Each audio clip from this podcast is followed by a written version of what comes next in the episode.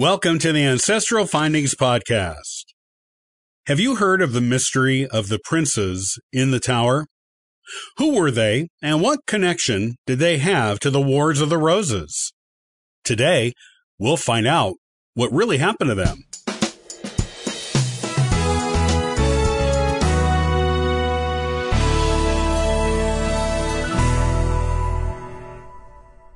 Ah, the princes in the tower.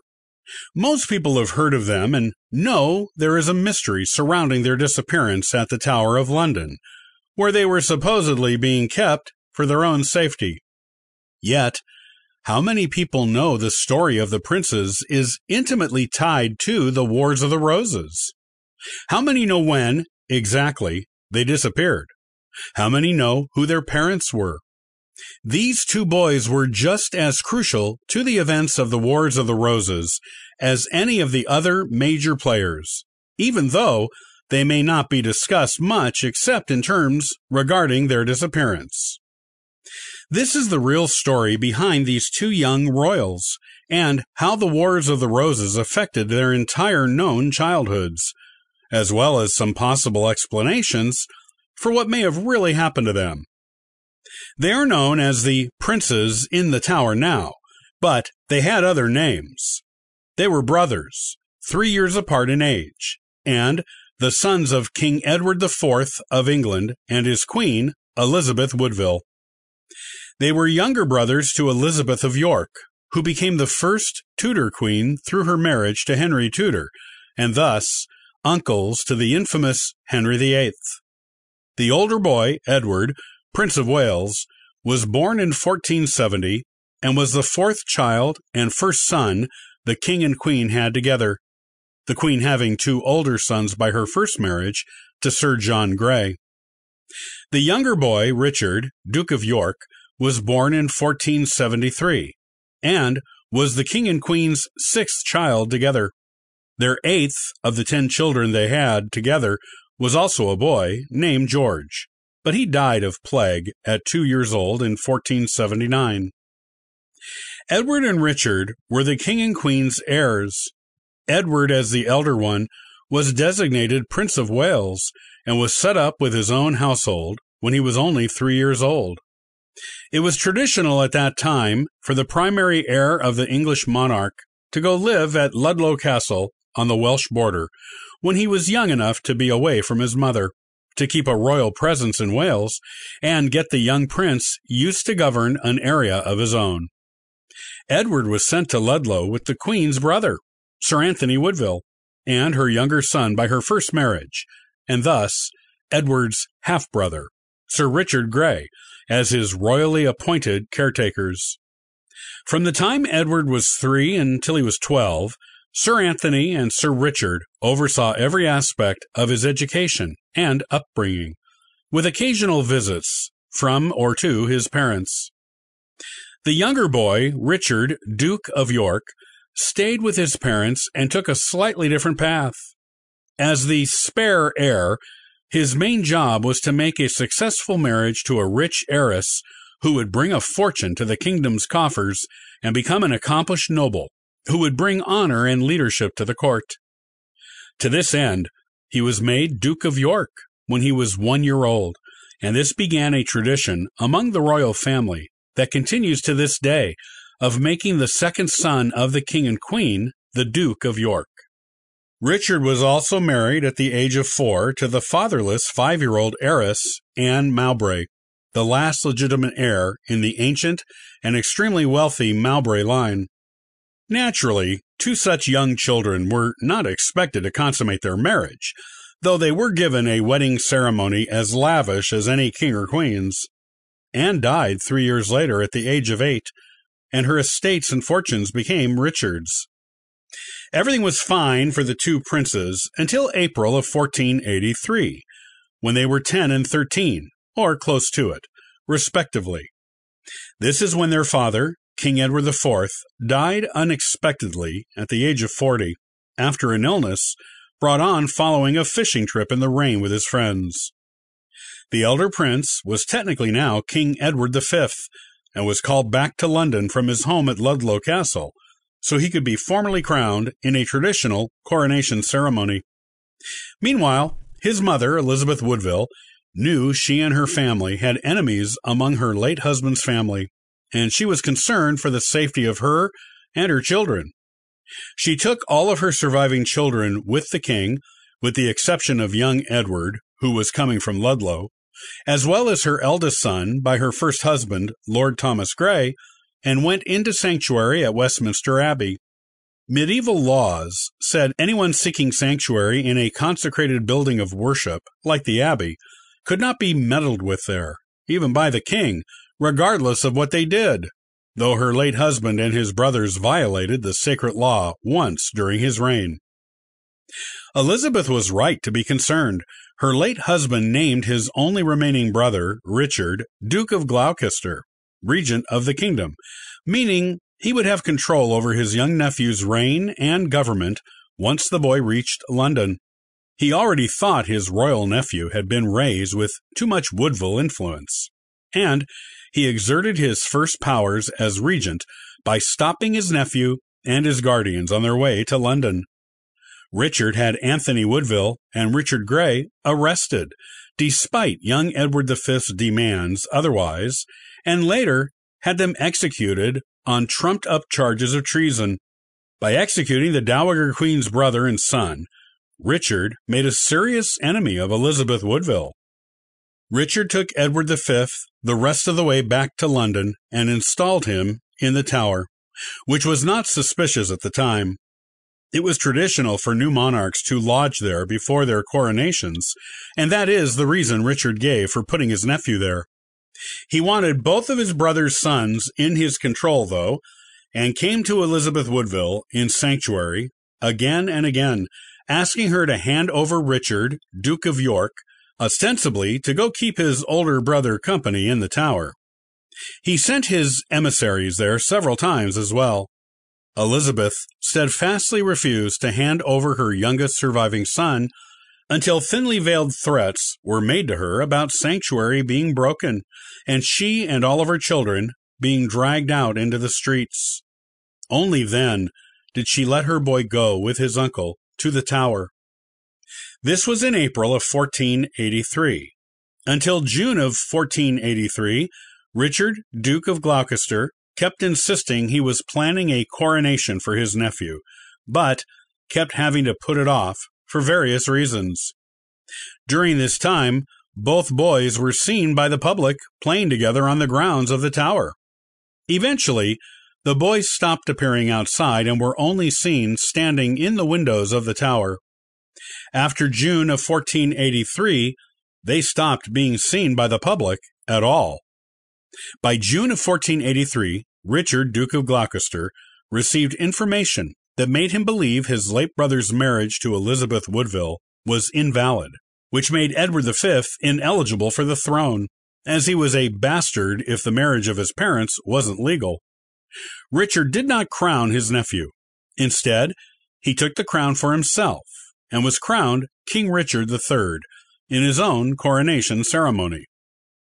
Even during Richard III and Elizabeth Woodville's lifetimes, there were questions of what really happened to Edward V and Richard, Duke of York. Those who knew weren't saying and never did. However, the princes were never officially seen again. Shortly before his coronation, Richard III dismissed all of the boy's servants. Edward V's personal physician was the last to leave and gave the last known account of seeing the boys. He said Edward V seemed quite emotionally distressed and prayed constantly as he expressed concern every day until the physician was dismissed that there might be plots against him. The most common story of what happened to the boys is that they were killed by or on the orders of their uncle, Richard III. This was the official Tudor era explanation when they were trying to establish legitimacy for their own reign. However, it is a perplexing explanation because Richard was intensely loyal to his brother, the king, and openly loved his nieces and nephews. He promised to protect Edward's children, and for a man as proud of his reputation for honor as Richard, it seemed unlikely he would do anything to sully it. Elizabeth Woodville even eventually came out of sanctuary and let her daughters serve at Richard's court, after extracting a public promise from him to never harm them. It seems unlikely she would have trusted him around her daughters if she thought he killed her sons, even though he's already had one of her sons by her first marriage killed. Richard also had two other royal children in his care the son and daughter of his executed elder brother, George Plantagenet. These children had a better claim to the throne than Richard III and were unquestionably legitimate, yet he neither crowned them nor killed them. In fact, he and his wife, Anne Neville, took very good care of them, raising them in their own home with their own son. It just doesn't seem likely Richard killed his other royal nephews, though there is no proof he didn't, either. Interestingly, Richard never tried to defend his honor by answering questions about the princes during his reign, when many of England's citizens thought he had them killed, and it is strange that he did not defend this besmirching of his honor. Another explanation is that Henry Tudor killed them once he killed Richard III in battle and had access to the tower. Once he re legitimized Edward IV and Elizabeth Woodville's children so he could marry their daughter. It actually made the princes the rightful heirs again and threats to his reign. No princes meant no problems for Henry.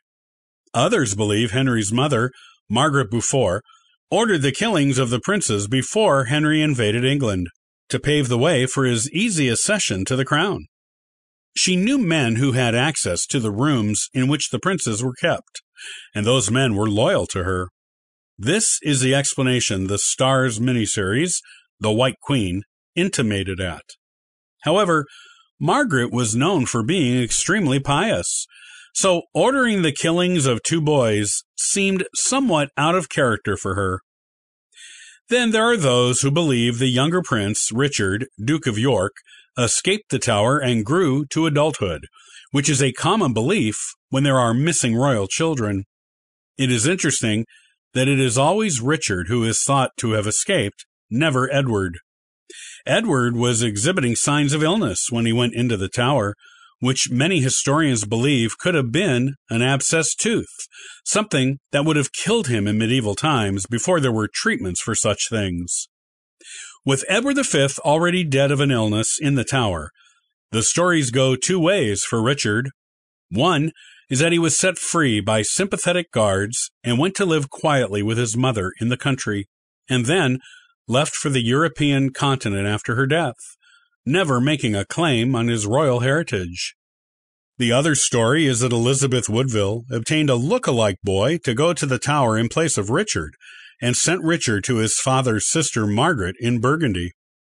The look-alike was killed, along with Edward V, by whoever killed them, and Richard grew up to come back to England to reclaim his throne as a young man in his early to mid twenties.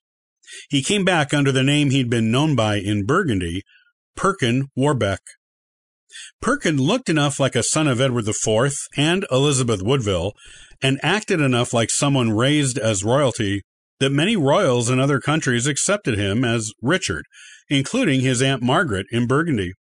The King of Scotland even allowed him to marry one of his daughters, and, despite the fact that her daughter, Elizabeth of York, was already queen with three heirs by the time Perkin came around, Elizabeth Woodville supported him above her daughter in his claim to the English throne.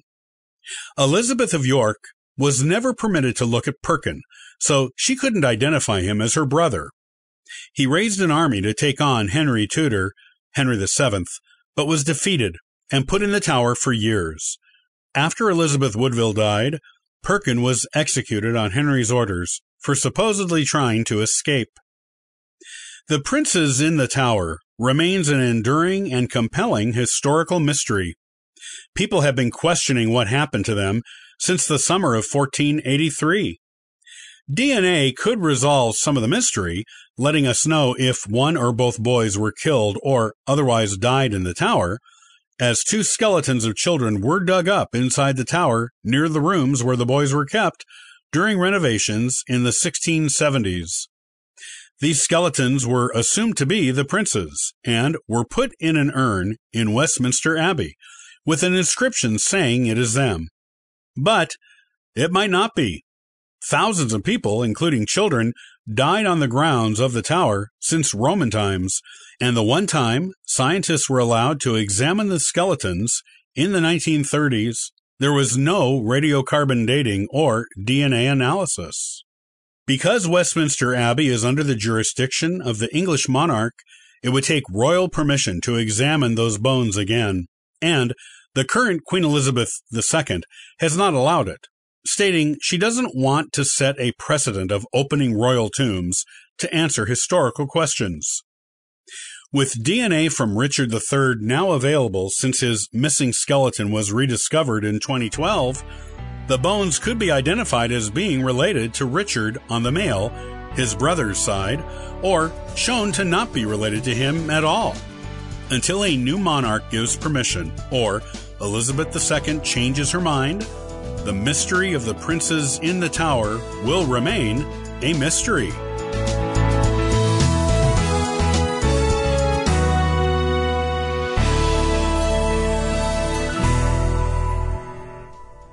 Thanks for listening to the Ancestral Findings Podcast. Be sure to visit ancestralfindings.com for additional free genealogy resources and weekly giveaways. Happy searching!